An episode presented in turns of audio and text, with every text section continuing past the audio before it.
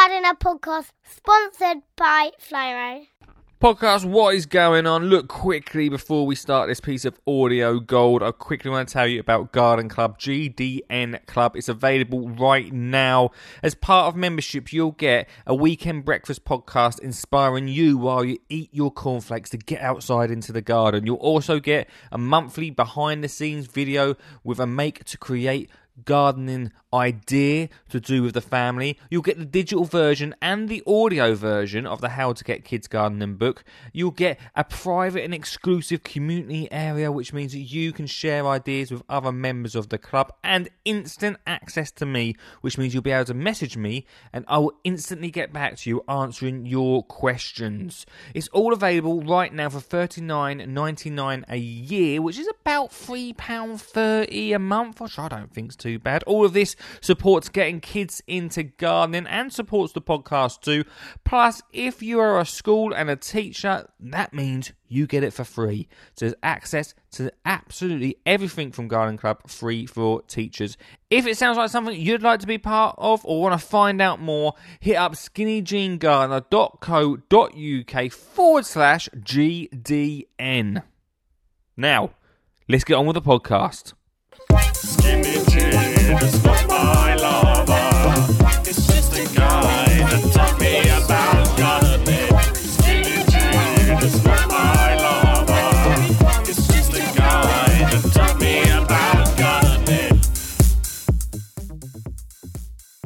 Cool. So today we've got Alana Karma from uh, RHS Schools with us, and uh, Hello. hello. We've been talking for ages on the show about school gardening, and it didn't seem uh, right not to have you guys on the show. Yeah, I agree. Where have we been? Where you been? Um, you guys have done do so much for school gardening, and for people that um, don't already know what you do, it'd be great to like get a little bit of an insight about how you support schools um, to to get out there and, and, and get amongst it. Yeah, so uh, so I manage. It's called the Campaign for School Gardening. Um, it's actually been going for 13 years now. It's been a long old time, um, and we've been supporting schools and groups all that time uh, with sort of free resources to really help schools get gardening. Um, so we've got our lovely website, which is kind of our hub for everything that we do. A lot of our work is digital uh, and through our website because we work with schools all over the UK and groups all over the UK. So um, we've had about 42,000 schools and groups sign up since the beginning of time of the campaign for school gardening. Um, and we have a lovely welcome pack which schools can apply for when they sign up with us. Um, and then we offer them, uh, we've got training for teachers or group leaders that maybe don't quite know where to begin or maybe aren't feeling very confident. So we do provide training um, all over the UK. It's a little bit on pause at the moment, but it will be coming back. Um, we also have lots of lovely initiatives and projects for schools to get their teeth into. We've literally just finished um, one of our major initiatives of the year, which is called the Big Soup Share. Um, and that's really about getting uh, young people and, well, people everywhere, actually, it's for community groups as well, but it's all about growing food, harvesting it, and then turning it into a lovely soup, which you can share with your community, or you might be able to go and find people who are vulnerable or maybe feel like they could do with a little pick me up. Um, it's just about kind of coming together over a love of food, really, um, which we all love. uh, we also offer lovely competitions. Um, people get involved in that way. And then on our website, we've got over 300 resources on there. So there's a lot of content on there, but really it's kind of anything you want to know. If you want to know how to make a wormery out of a plastic bottle, for instance, or you wanted to learn how to sow seeds, or you wanted to build a greenhouse out of plastic bottles, like all kinds of stuff on there. Um, and then another thing that we do is the School Gardening Awards, which is um, it's a sort of step by step program. So five levels, um, and schools can uh, sort of build their confidence, build their knowledge as they go, and they provide a little bit of evidence at each level, and we give them lovely rewards. And actually, if you go through the whole program, I think it's something like seven hundred pounds worth of resources that you would get from vouchers and books and seeds and stuff like that. So there's loads on there. Um, Yeah. Yeah, and it's for anyone that works with young people. Really, doesn't have to be schools. Um, can be like youth groups and charities as well. How um how difficult is it to get like schools involved with this sort of thing? Because forty two thousand schools is a lot of schools over over thirteen years. So yeah, so how has that gone down? it's it's a mixture really i think um i think primary schools find it a lot easier i think um we see a lot of gardening clubs taking place in primary schools there's a little bit more time there's usually a nice little space that can be used for it um but i think with secondary schools it's definitely trickier um we still have seen loads of secondaries sign up with us um, over those 13 years but i think keeping it going in a secondary school can be quite challenging um, sometimes gardening's not seen as very cool. Um, you know, it's kind of seen as, oh, why would you want to be doing that? Or some schools might use it as a form of punishment. you know, you've got to get out in the garden if you've not done what I asked you to do. Um, so it's it's just what we try and do is find as many ways as possible that give people a way in to gardening. So, you know, if a school might think, right, well, the only way we're going to be able to do it is through a gardening club. That's great here's a load of stuff that you can use. Here's some fun activities you can do with your gardening club. Um, or some schools might think, well, we have to embed the curriculum into it in some way, which is actually a really great way of getting young people outside if you don't have a gardening club. Um, so we've got loads of resources on our website that are linked to different areas of the curriculum. So it's just trying to find um, ways in, really, like I said, and like the big soup share, for instance, is quite a nice like sort of project that a Mm-hmm. group could work towards. So, you know, think right, it's springtime, let's sow our veg seeds and then we'll look after them. But there's kind of a purpose for it at the end, um, which I think young people find. You know, I think having a purpose to grow is is a really great way um, of getting young people involved. Um, so that kind of acts acts as that. So yeah, it, it's a mix, and you're right. It's been a lot a lot of schools over time. Um, some drop off, some come back. It, yeah, it's sort of this never ending cycle. For, for when a school signs up, what what do they get? Do they get a pack full of information in it? Yes, so we have a little welcome pack. It's a nice little box, uh, all made from recycled materials, of course. Uh, so we've got some seeds in there. We've got a little herb seed mix. Um, because one of the things that people think is I need a lot of space to grow, and actually you don't. You could use pots. You could do it on your windowsills. So you provide a little herb seed mix, which kind of would get you started no matter what situation you're in, because you can kind of grow them anywhere and sort of at multiple times of the year. Um, and then there's some guidance in there on what we offer. We've got plant labels in there, wooden ones. Uh, we've got posters, got a little plaque that says you're now a member of the campaign for school gardening. Uh, gosh, what else is in there? Bits and bobs like that, really. Just something to kind of say welcome and here's how to get started. Start a set. Yeah. The the five levels that they have to like go through. How long does that take for schools to do? Is that over a few years or is that over one one year? How is that set out? It's entirely up to them. Um, we're trying to be as flexible as possible because not everyone is in the same situation or circumstance. So actually, some you might find some schools whiz through it all straight away. Um, especially if a school's already got an established garden, they can still take part in the school gardening awards. They can still work through the levels. They could just submit evidence for, you know, levels one to four in straight away, and then maybe think, well, we've still got a bit of a way to go for level five, which level five is about connecting with your community. So that one kind of pushes schools a little bit further to kind of find you know those links in the community. Um, some schools might take years to do it. Um, it's really up to them. Uh, it's just trying to be as accessible as possible. And it doesn't matter you know if you're a primary school or a secondary school or even a um, youth group or whatever or maybe if you're working with young people with additional needs it's all flexible. So it's designed to be that way but still give young people kind of that um, confidence building that they might need. Let me just interrupt this podcast by saying that this podcast is sponsored by Flymo. Yes, Flymo. If, like me, you've had that final cut of the lawn and the lawnmower is stored away in the shed, that doesn't mean that gardening stops. And that also doesn't mean that Flymo don't have some amazing products to help you out throughout the winter. One thing that I absolutely love is the C-Link 20 volt combi pack 3 in 1. It's an interchangeable, lightweight and easy to use 3 in 1 gardening tool. You've got a grass trimmer, a hedge trimmer, and a blower, which, especially at this time of year when I've got loads of leaves in the garden, is absolutely perfect for me.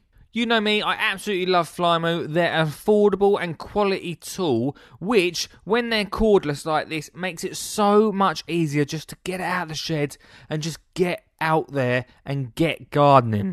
If you head over to flymo.com right now, it's free delivery on all orders over 45 quid. And so, if you want to continue your garden adventure throughout winter, that is the place to head to. Right, let's continue the podcast.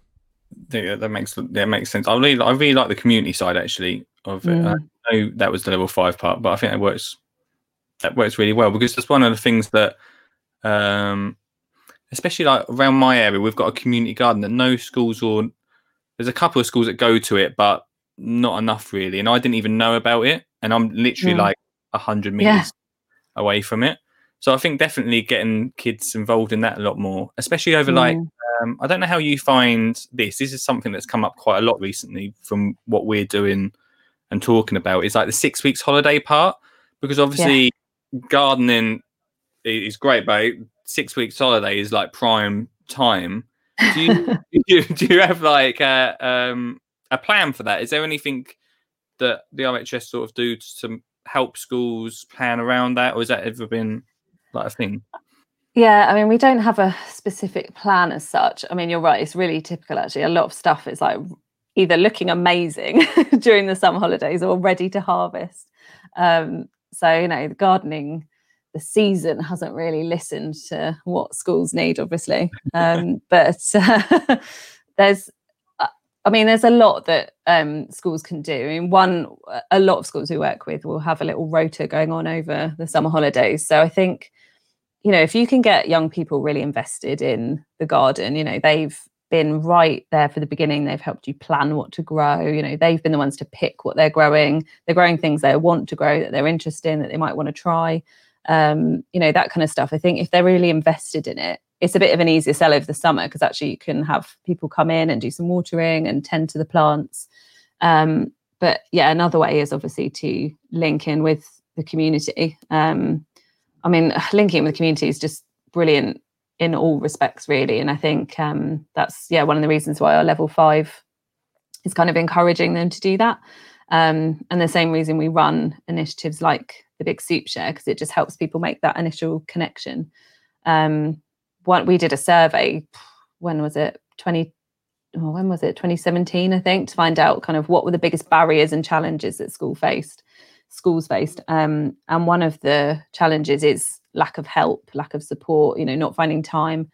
So if you sort of link up with local community groups, you might actually find that they've got some volunteers that might be willing to kind of support you. Local allotment associations. The RHS also runs the National Britain in Bloom competition. Yeah. Um, and Bloom groups really want to get more young people involved in their work. It's one of the biggest things that they say. Um, And there is on the RHS website, if you can find it, might be easy to Google about.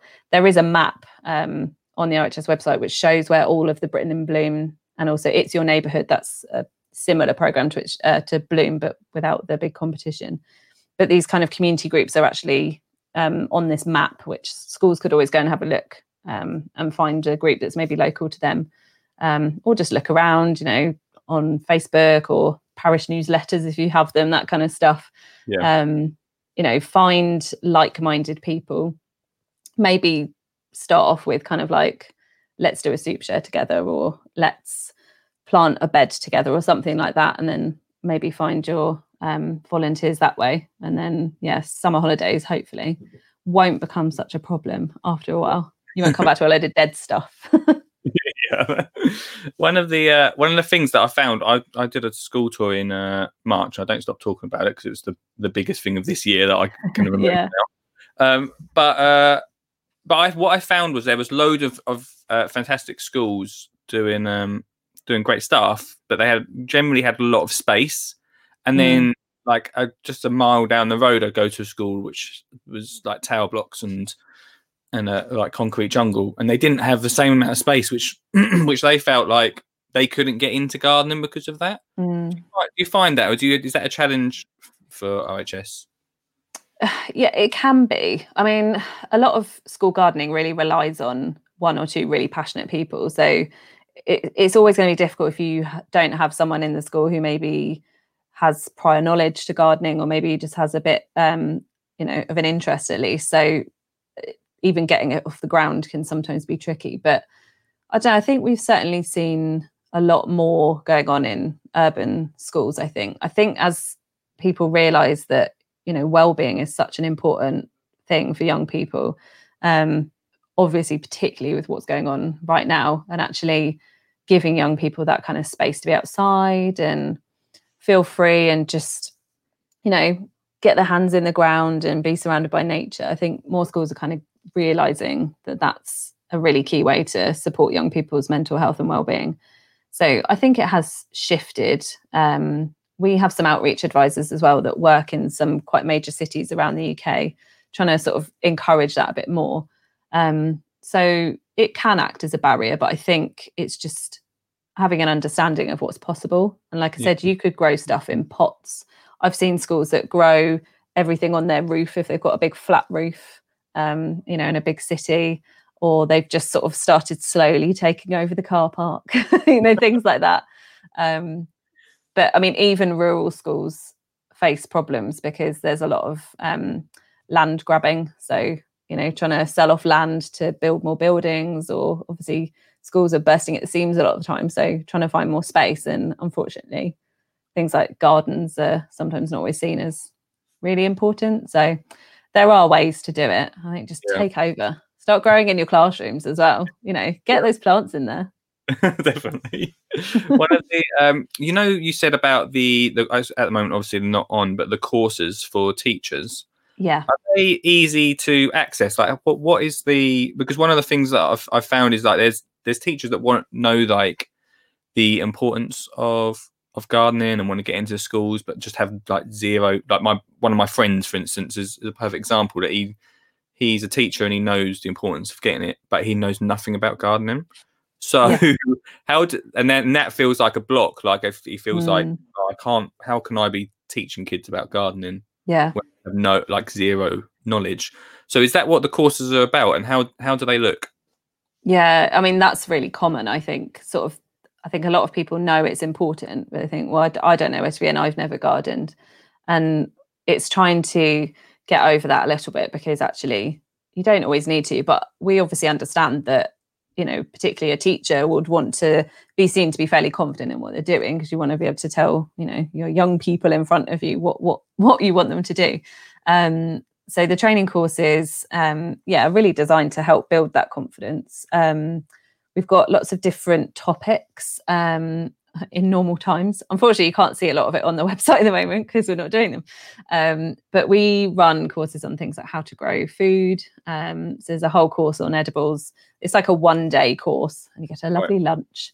Um you come along and we run our courses from RHS Gardens, but we also run them from schools as well, like where they've got really nice gardens that people can come along and see. Sometimes quite nice to be in a setting we can kind of see what's possible. Yeah. Um, so yeah, we've got everything from edible gardening. Um, we do have a beginner course as well, which is actually was almost ready to go before this all happened. Um, so that will be starting up hopefully um, some point next year, which is a new course for us because we realised there was a little bit of a gap between you know just absolutely knowing nothing um, and then expecting someone to be able to go outside and go dinner.